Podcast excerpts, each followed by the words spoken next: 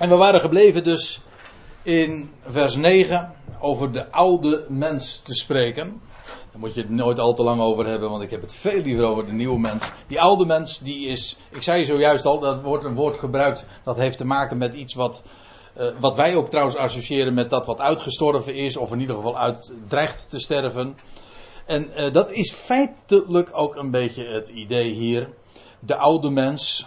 Oud staat tegenover jong. Dat is een beetje uh, vreemd in onze uh, Nederlandse taal. Of in ieder geval, wij hebben oud als tegenstelling van nieuw. Maar we hebben ook oud als tegenstelling van jong. Het Grieks heeft, uh, dat is daarin preciezer. Die heeft een, een jong en oud, maar heeft ook nieuw en oud. Maar daarbij verschillende woorden. Zoals het eigenlijk ook hoort. Dus dat moet je dan vervolgens, als je dat in het Nederlands omzet, moet je dat toch even toelichten. Uh, het gaat hier dus over die, die oude, aftandse mens. Dat is het idee. En ik liet al een paar schriftplaatsen daarover zien en we gaan nu verder. En nu staat er, en de nieuwen uh, aangedaan hebt. Uh, ja, ook hier, dat is wat ik voor de pauze ook al even wilde aangeven, maar bij deze... Hier is het uh, diaatje wat ik daarvoor gemaakt heb. Het staat hier in, een, in de aorist. Dat is een Griekse werkwoordvorm. Dat betekent... Het is, het, het is een feit. Tijdloos. Ongeacht wanneer. En de nieuwe aandoet. Wellicht dat je het zo het beste kunt weergeven in het Nederlands. Ik bedoel, wij hebben werkwoorden waarbij je iets in het verleden, in het heden, in de toekomst zet. Maar het Grieks heeft ook nog, nog een werkwoordsvorm waarbij het tijdloos is. Gewoon het feit wordt gesteld ongeacht wanneer. Nou, dat is de aorist. Dat komt heel vaak voor en dat is de, die werkwoordsvorm die hier gebruikt wordt. Een tijdloos feit. De nieuwe aandoet. Fe- als feit. En dat woord nieuw, en ik, uh, ik zei zojuist al, dat is hier het woordje neo. Ook dat kennen we wel. De, de neo...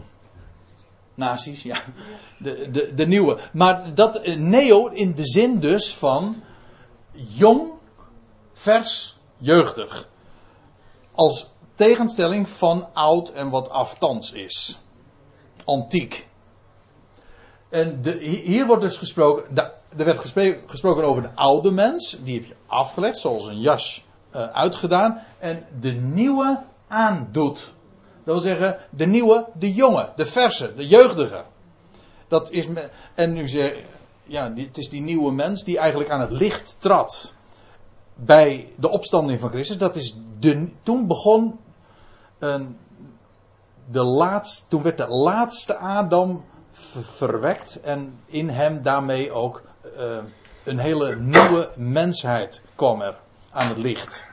Dat wil zeggen, hij is het hoofd van een totaal nieuwe mensheid. De oude, je hebt de Adam als hoofd van de mensheid die doodgaat.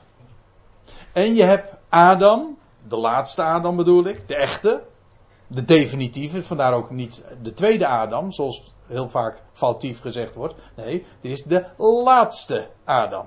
De definitieve versie. Waarom? Wel, hij brengt leven aan het licht dat nooit meer voorbij gaat. Dat jong blijft. Oh, en ook al is dat inmiddels tweeduizend jaar geleden. Het is nog steeds de kersverse nieuwe mens. Die vitaal is en blijft.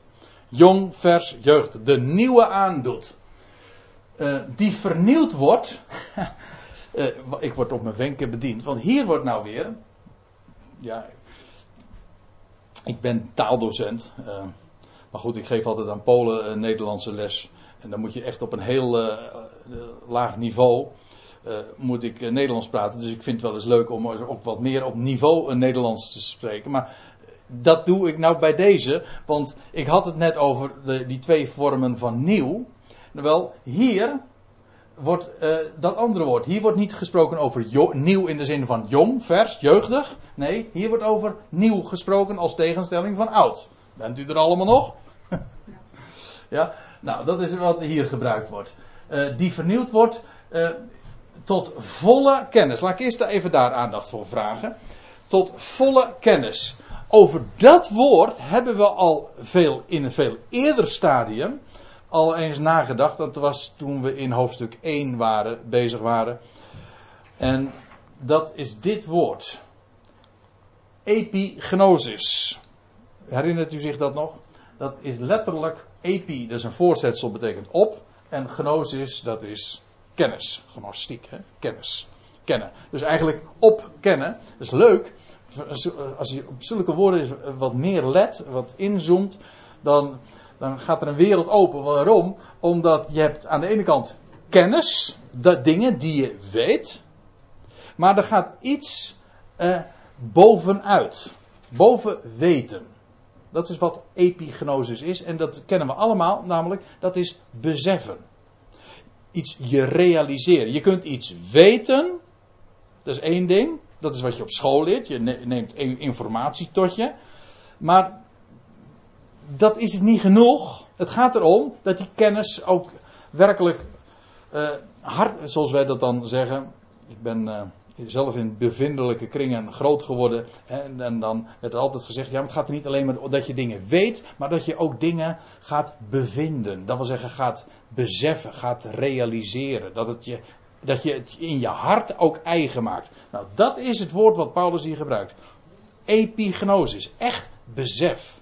Er zijn zoveel dingen die je kunt weten, maar dat nog niet echt. We kennen allemaal daar voorbeelden van in ons eigen leven. Dat nog niet, zoals we dat dan zeggen, het kwartje gevallen is. Ah, toen ineens. Ik, ik heb altijd geweten dat dat vers stond. Ik wist het wel. Maar het nooit drong het tot mij door. Ja, dat is, dat is besef. Dus dat is meer, dat gaat letterlijk boven kennis uit. Epignosis. Het woord geeft dat al aan dat het boven kennis uitgaat. Het ligt erop. Het, het veronderstelt wel natuurlijk dat je eerst moet weten. Je kunt niet beginnen bij het besef. Je moet, je moet eerst gewoon dingen leren. Gewoon de feiten Je weten waar het over gaat. Vervolgens gaat het erom, en meestal is het zo dat je dat in de praktijk ook door ervaringen leert. Ik noem maar wat. Uh, misschien wel uh, juist een voorbeeld waar ik vandaag uh, nog over gehad heb. Uh, als het gaat om dat God degene is die alles in de hand heeft. Hij is ook de schepper van goed en kwaad. Dat is iets wat je moet weten. Ja, maar het is een hele diepe waarheid. Of het is zo'n kolossale waarheid. Je komt alleen maar. Je kunt het weten. Maar tot echt besef kom je alleen wanneer je de ervaring van kwaad ook doet. Ik bedoel dat je echt lijden ondervindt. En ik vraag me af, terwijl ik hier sta, weet ik waar ik het over heb. Dus er zijn ook weer gradaties in. Dat je echt. Dat je het steeds meer gaat beseffen. Wat iets betekent. Dat hij echt degene is die alles een plek geeft. Het is één ding om het te weten. Maar het is een ander ding om het je te realiseren. Dat geldt voor zoveel bijbelse waarheden. Die je juist in de praktijk leert ondervinden. Ja, zo is het. Zo is het. Dat leer je dus niet in een, op, op school. Nou ja, daar begint het. Want hoe zou je het kunnen beseffen als het je nooit verteld is? Als je gewoon niet de informatie is aangedragen. Nou, die nieuwe mens die wordt vernieuwd. Ik kom nog even op dat woord terug, maar uh, nu even dit woord dus. Uh, tot volle kennis. Ja, dat is prima, maar het is dus tot besef. Tot realisatie. En nu dat woord vernieuwen, dat is ook een mooi woord. Want... Uh, dat is anakaino. En dat woord, dat, dat ana, analogie, goed, dat kennen we wel. Maar ana, dat is een voorzetsel, een Grieks voorzetsel, dat betekent naar boven gaan. Wat wij nu noemen opwaarts. Ana betekent naar boven gaan. Op, dat is gewoon wat op ligt. En op, uh, ana, dat is wat naar boven gaat. Nou, dit woord wat hier staat, dat is naar boven vernieuwd worden. Ja, dat is geen Nederlands woord, dat kun je nooit zo weergeven. Maar dat zit in dat Griekse woord, dat is wat ik wil aangeven. Dus het is niet alleen maar vernieuwd worden, maar het is een opwaartse vernieuwing. Nou, dat lijkt me een understatement in dit geval. Het is inderdaad een vernieuwing naar boven toe. Prachtige, prachtige associaties brengt dat met zich mee. En dan ook nog even wat dacht hiervan? Het is een passieve werkwoordsvorm. Dat is, en dat betekent dus, dat doe je niet zelf. Dat, die vernieuwing, die onderga je. Het is een vernieuwing tot besef. En ik, ik, zal een paar, ik zal twee voorbeelden geven waarin dat woord vernieuwen ook gebruikt wordt. En waarbij exact dezelfde uh, gedachten ook worden opgeroepen. Romeinen twaalf, vers twee. De meesters van u zullen het vers wellicht kennen. Romeinen twaalf, vers twee, daar staat... Ik heb het er ook meteen maar eventjes de interlineaire tekst erbij gehaald. Er staat, er wordt niet gelijkvormig aan deze wereld. Hier staat eigenlijk gewoon dat woordje aion. Wordt niet gelijkvormig aan, aan deze aion, maar wordt hervormd. Wordt, ook hier, wordt, wordt hervormd. Dat wil zeggen, wordt uh, ge, getransformeerd. Ziet u hier wat hier staat? Juist. Zelfs ook geen Griekse letters, dan nog zie je met enige fantasie. Ah, metamorfose. Ja, dat is een metamorfose. Dus de, wordt niet gelijkvormig aan deze aion, aan dit, aan dit wereldtijdperk waarin de leugen regeert. Hè? Maar wordt getransformeerd. Hoe vindt die transformatie plaats? Dat doen we niet zelf. Zoals een metamorfose sowieso geen, nooit eigen werk is. Ik bedoel, een, een, een, een, een, een rups... die gaat op een gegeven ogenblik zeggen van nou ja, laat maar hangen. Hè? En uh, dan gaat hij hangen. En, dan, uh, en dan, wordt, dan is het niet zo dat hij bezig, zijn best bezig is te doen om, uh, om een vlinder te worden. Nee, hij wordt gewoon een vlinder. Hij ondergaat dat.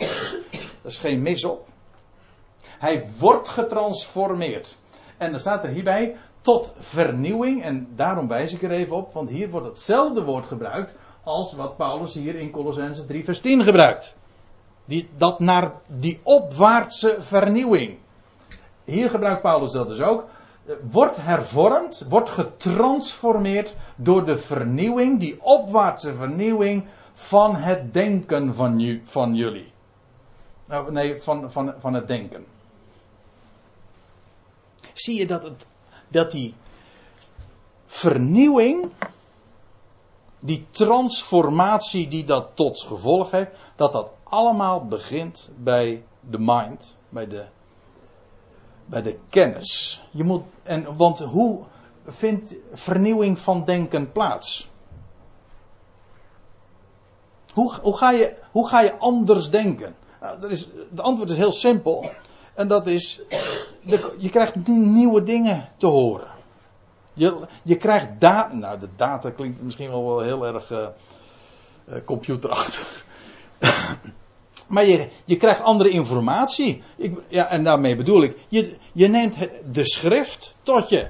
Zijn woord. En dat, daardoor wordt je gedachte totaal uh, veranderd. Je perspectief verandert. Je gaat heel anders tegen dingen aankijken. Je krijgt heel andere gegevens. En daardoor... wordt jouw denken compleet veranderd. Dat is een proces. Dat is niet zo van, nou ja, dat is van de ene dag... Uh, gisteren had ik nog dat oude denken... en nu, vandaag ben ik nieuw en nou, dat is het. Nee, dat is ook... Uh, hier zie je dat trouwens, dat het is een, een voortdurend proces. Een proces. Want je hoort telkens weer nieuwe dingen... en dat besef... zelfs al hoor je geen nieuwe dingen, maar dat besef, dat blijft doorgaan. Ook door de ervaringen, hè, waar ik het zojuist over had.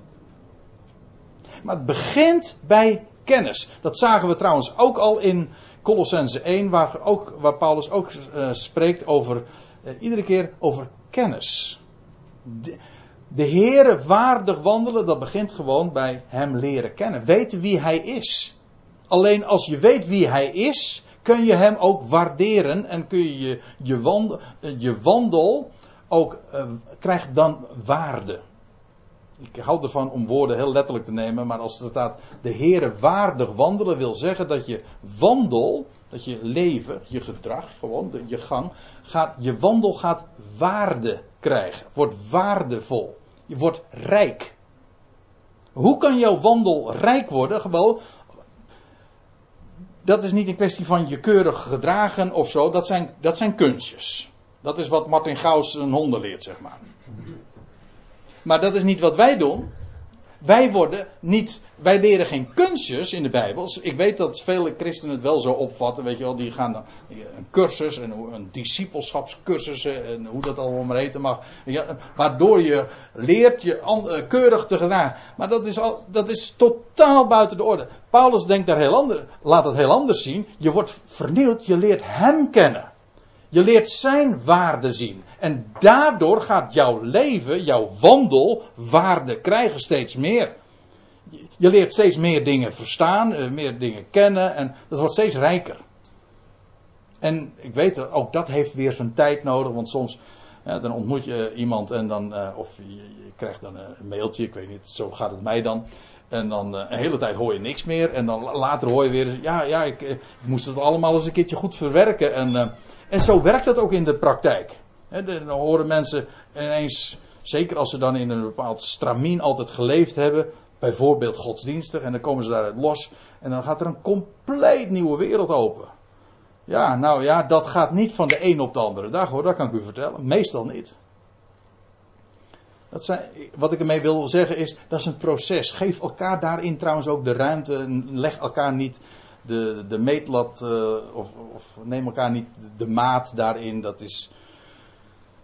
Het is een proces. Maar het is heerlijk om... En dat is precies wat we nu ook doen. We, het begint gewoon bij studie. Ik bedoel, een ecclesia, dat is een plaats, dat is een leerschool. Dat is een plaats waar je dingen leert, waar de schrift open gaat en waar je... Ja, nou ja, goed, in dit geval mag ik hier het woord doorgeven, maar in, in het algemeen is het zo dat als je onder elkaar bent... De schriften gaan open. Met de schrift, je, je hebt de schrift tot onderwerp. Daarin leer je elkaar en wijs je elkaar op dingen. Kijk, weet je dat dat er staat? Goh, ik heb nou dit gelezen. Dus daar staat het en daar staat het. Joh, waarachtig is het zo.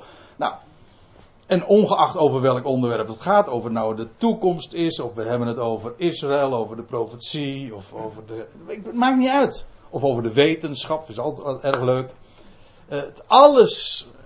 Uh, komt voort uit het woord. En dus alles heeft ook te maken met het woord. Kan niet missen. Ja, en dat leer je verstaan. En je wordt zo vernieuwd door kennis. De, nou, die transformatie. Dat is een machtig proces. En, en daar hoeven we helemaal niet druk over te maken. Want dat is een metamorfose die God voor zijn rekening neemt. Het begint bij denken. Hier, ik heb, ik heb hier nog een woord. Uh, over, ja, nog een woord uh, van Paulus waarin hij dit woord gebruikt. Dat uh, anakaino, wat was het ook alweer? Ja, dat woord. Uh, in twee Korinthe vier, vers zestien. Daar schrijft hij, ik laat even het verband even voor wat het is. Daar schrijf, hij schrijft dit. Daarom verliezen wij de moed niet. Maar al vervalt ook onze uiterlijke mens. Daar hadden we het toch over, hè? Die oude mens. Hè? Dat is gewoon... Ja, nou ja. Ik, in de pauze hadden we het er nog even over. over uh, ja, je ouders, die worden ouder. Hè, en, uh, en dat uh, met alle ja, tragische uh, begeleidende verschijnselen, zeg maar. Uh, mensen takelen af. Dat is een, een heel zielig proces ook. Wat dat betreft hoeven we de dingen helemaal niet mooier te maken dan het is. Het is die aftakeling gewoon hier naar de uiterlijke mens is niet leuk. Ja, ja, goed. Ik zeg het nu nog met, een beetje met de knipogen. Want ik, ik, ik uh, nou goed, ja, ik ben nog uh, een jonge man, jonge man, nietwaar? Ik hoor mijn vrouw wel erg hard lachen. Ik moet gelijk te denken aan ja. Ik hoop niet dat hij zichzelf bedoelt. Ik hoop niet dat hij zichzelf bedoelt. Ik zat naast me in Rotterdam. Toen hadden ze horen gesproken. Sommige mensen hebben daar een last van. Ik zeg, nou, ik hoop niet dat hij ja, Petra, wil je je vrouw wel een beetje, oh, je, man, je echtgenoot wel een beetje in ere houden daar aan het publiek. Ja. Maar goed, over de, de uiterlijke mens. Nou, dat is, um, kijk, uh, dat zijn nog uh, leuke grapjes. Maar ik, als, je, als het echt serieus wordt en een mens wordt ouder en uh, de alle, met alle uh, verschijnselen in eerste instantie lach je daar nog om. Maar dan wordt het moeilijk. Hè? En uh, die uiterlijke mens is in verval.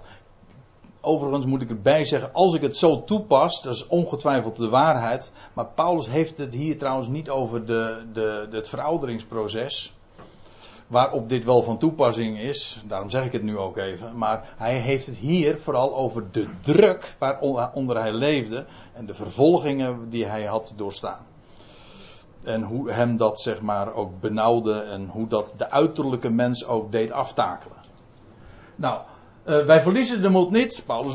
Maar al vervalt ook onze uiterlijke mens, de, de mens aan de buitenkant, nochtans wordt de innerlijke van dag tot dag vernieuwd. Ja, ook hier weer die passieve van, hij wordt vernieuwd.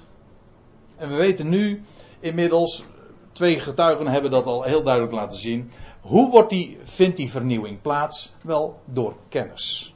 Door bovenkennis, door besef. Eerst weten en dan ook tot realisatie komen van.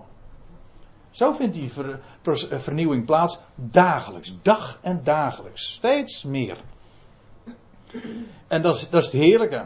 Vind ik geweldig ook om dat uh, van anderen te horen. En om dat zelf ook te beleven. Zeg van ja, nou ja, die, daar is inderdaad sprake van een aftakeling.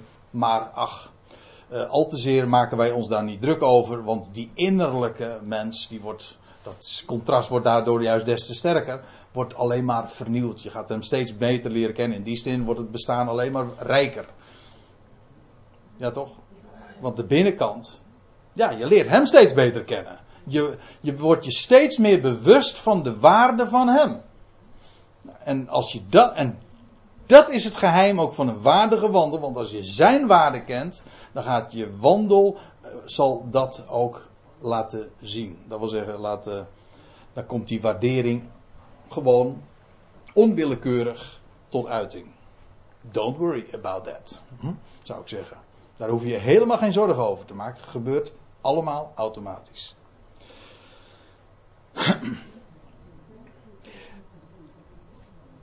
En de nieuwe aandoet, die vernieuwd wordt tot besef naar het beeld van zijn schepper. En dat woord beeld, icon, waar ons woord icoon weer vandaan komt natuurlijk.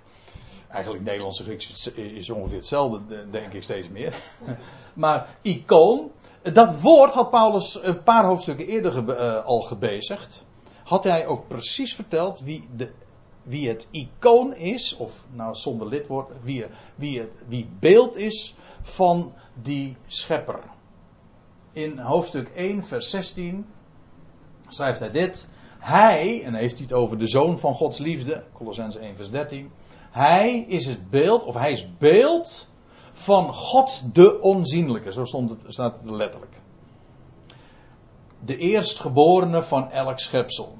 Want in hem zijn alle dingen geschapen enzovoorts. Dat betekent niet dat, God, dat hij het eerste is geschapen. Maar dat hij van elk schepsel de eerste plaats inneemt. Daar, gaat, nou, daar ga ik nu verder niet op in. Genoeg is om nu hier uh, op te merken dat, dat uh, het beeld van de schepper uiteraard niemand anders is dan Christus zelf.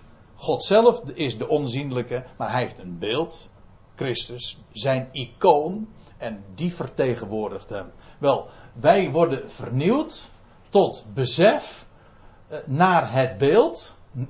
Naar betekent, dat wil zeggen, in overeenstemming met dat beeld van de schepper. Van zijn schepper. Hij is het icoon, en ik moet er meteen aan denken, aan, aan een ander woord waar, waar we... Dat is trouwens ook twee Korinthe, waar Paulus zegt dat als wij hem zien, het beeld, het beeld van God, dan worden we naar het, het zo, zo is het ja, dan worden we naar hetzelfde beeld veranderd, metamorfose staat daar dan ook. Ja, ik bedenk het nu even ter plekke, maar of re, ik realiseer me ter plekke dat dat woord daar ook staat. twee Korinthe drie vers achttien. Wij die geen aangezicht hebben dat bedekt is, niet meer de wet, die is weggedaan, en wij Uh, wij aanschouwen de heerlijkheid des Heeren. Nou, ik zie, gaat natuurlijk denken van, nou gaat hij uit zijn hoofd citeren, zal het wel niet goed doen. Nou, ik zal het u eens laten zien. Worden naar hetzelfde beeld. Sorry? Worden naar hetzelfde beeld. Ja, precies, die bedoel ik. Juist. Ik bedoel dit vers. Nou, laat ik het dan even goed doen.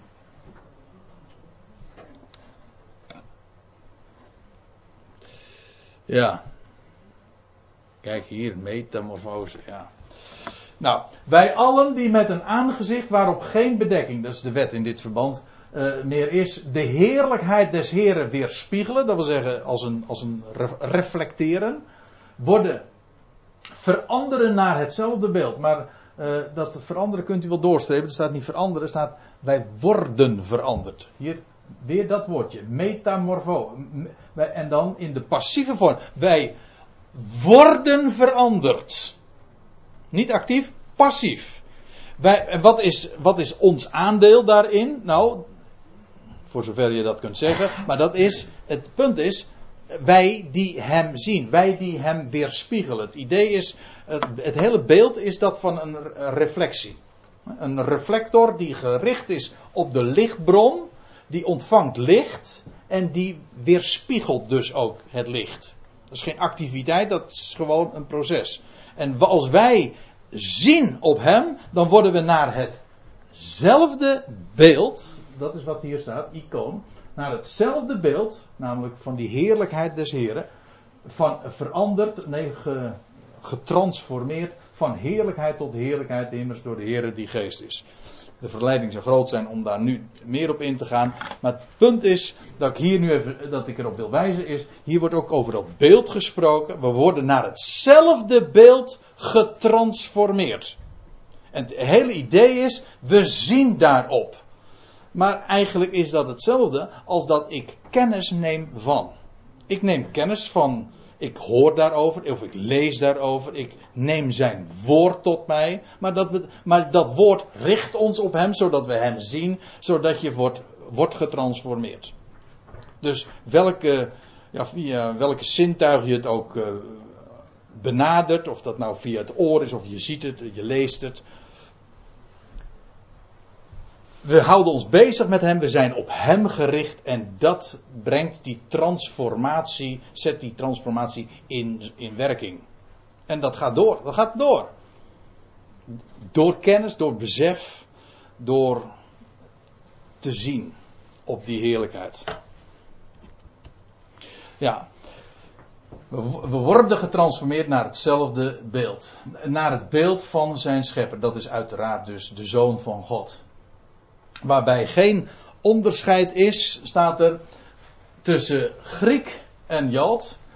Waarbij niet is, dat woord onderscheid staat er eigenlijk niet eens. Het idee is, uh, het heeft geen enkele betekenis. De, vers- de dingen die hij nu gaat noemen, die spelen geen rol daarin.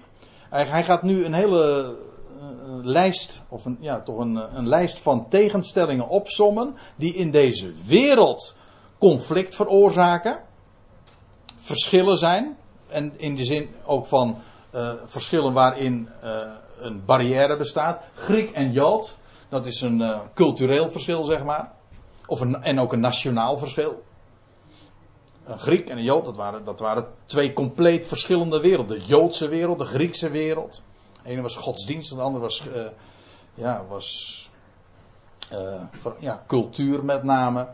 Uh, te, complete verschillende werelden. Maar dat verschil speelt in de Ecclesia, voor degenen die geloven, geen enkele rol. Als je, als je vernieuwd wordt, wordt door dat, die kennis waar we het over hadden, door dat besef van wie hij is, daar is geen onderscheid. Daar bestaat uh, Griek en Jood speelt geen rol. En uh, trouwens, uh, Griek en Jood. Let op die volgorde. Dat is ook interessant. Het is, bij Paulus uh, heeft de Jood daarin niet eens meer een voorrang. In dat lichaam is het... De, daarom is het wel opmerkelijk dat hij... Zelfs de Griek, dat is heel on, uh, onlogisch zou je haast zeggen. Want de Jood is toch degene die in het lichaam het eerste plaats inneemt. Nee, dat is niet waar. Speelt geen rol. Daarom is Griek en Jood. Het is om het even.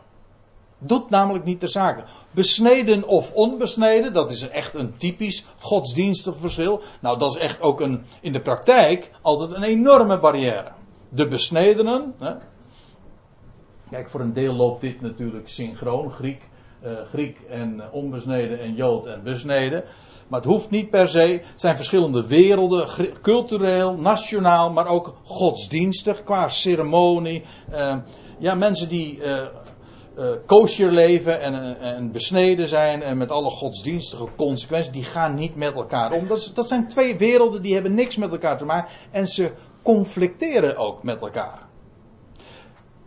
Maar in Christus, in die nieuwe verse mensheid, ik gebruik expres even die, die termen nu, speelt dat onderscheid geen rol. Natuurlijk hebben we allemaal uh, zo onze achtergronden, die nemen we mee.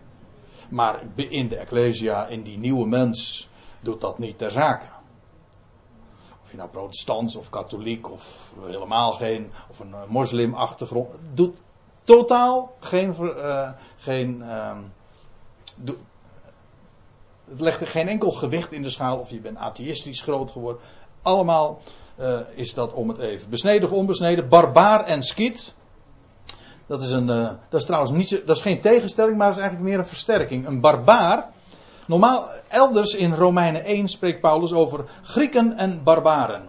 De Grieken, dat zijn de beschaafden. En nou, we weten allemaal, de barbaren, die, dat klinkt niet erg beschaafd. En dat klopt ook. Zo wordt het ook, dat is spreekwoordelijk. Hè? Een barbaar, iemand die barbaars eet, die, uh, die neemt, heeft geen mes en vork, maar die eet gewoon met zijn handen, om maar wat te noemen. Een barbaar, onbeschaafd. Het is eigenlijk, het is eigenlijk meer, min of meer synoniem met onbeschaafd. En skiet was het, uh, het summum daarvan, want die leefde buiten de, de Romeinse wereld. De skieten, heb ik me laten vertellen, dat waren dus uh, barbaren in het kwadraat. Uh, maar ook dat speelt geen rol. Uh, Paulus had al over Grieken gesproken, dus die tegenstelling kon hij hier niet meer bezigen. Maar hij spreekt nu dus over de barbaar, de skiet. Slaaf en vrij, dat zijn weer... Kijk, dit was, heeft te maken met beschaafd of niet beschaafd. Uh, slaaf en vrije, dat is meer een maatschappelijk verschil. Nee, je bent... Nou, wij kennen dan geen slavernij meer, maar je bent een werknemer of je bent een werkgever. Je hebt een hoge status in, in op de maatschappelijke ladder, of hoe dat maar heten mag, of een lage, slaaf of vrije. Of, uh, maar Paulus zegt, alles en in alle is Christus. Dat was, want daarover had hij, om hem gaat het, om dat nieuwe leven, dat zoeken wij, dat bedenken wij.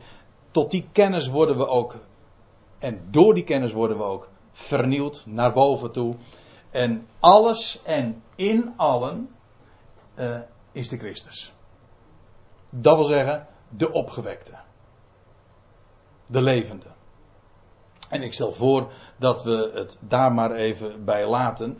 Want ik zie dat we nu dan zouden aankomen bij vers twaalf. Dat is trouwens het, het positieve. Vers twaalf, uh, vers twaalf begint dan. Dat is dan... Uh, Even het opzetje voor de volgende keer. Over twee weken dus. Bij leven en welzijn. Dan, worden we, dan gaan we dus hier verder. En dan gaat Paulus spreken over dat wat we aan zouden doen. We hadden gesproken over de, het gedrag wat van de oude mens. Wat bij de oude mens past. En nou gaat hij specifiek ook spreken over dat wat past bij de nieuwe mens. Goed. Dat is een mooi onderwerp voor over twee weken. En ik stel voor dat we het hierbij laten. Ik stel voor dat we nog met elkaar zullen danken. Machtig God en Vader, we danken u dat we uw woord mogen bezitten. En dat we ons bezig mochten houden met zo'n paar versen die ooit tweeduizend jaar geleden opgetekend werden daar in de gevangenis door die gezant van u. Maar wat een rijkdom, wat een waarde. Wat een perspectieven openen zich wanneer we ons daarmee bezighouden. We danken u dat het, uw woord altijd weer fris is, jong, jeugdig. En dat het in staat is ons te vernieuwen. Ons kennis bijbrengt, nieuwe dingen leert. En dat we door de praktijk van alle dag ook tot besef mogen komen. Waardoor we worden getransformeerd. En Heer, we danken u dat dat uw werk is. En dat we geen kunstjes leren, maar dat we... Werkelijk, werkelijk van binnenuit worden vernieuwd. En we danken u, Hemelse Vader, dat we ons niet hoeven blind te staren op de uiterlijke mens. En ook niet hoeven blind te staren op de omstandigheden of op onze status waar we het zojuist over hadden. Of onze achtergronden. Het speelt allemaal geen rol, want er is maar één om wie het werkelijk gaat. En dat is hij die het graf leeg achterliet en opgestaan is uit de doden. En heren, We danken u dat we Hem mogen kennen en alles mogen bedenken wat bij Hem te vinden is. We zien uit naar die toekomst van u en we danken u, Heer, dat we onderweg en onderwijl en in die tussentijd geheel afhankelijk zijn van u en op mogen zien naar u. We dragen ons ook zo op voor de rest van deze avond. We bevelen ons aan bij u en neem ons voor uw rekening. Breng ons veilig daar waar we verwacht worden. En we danken u voor alles wat we mogen bezitten in uw Zoon, Christus Jezus. Amen.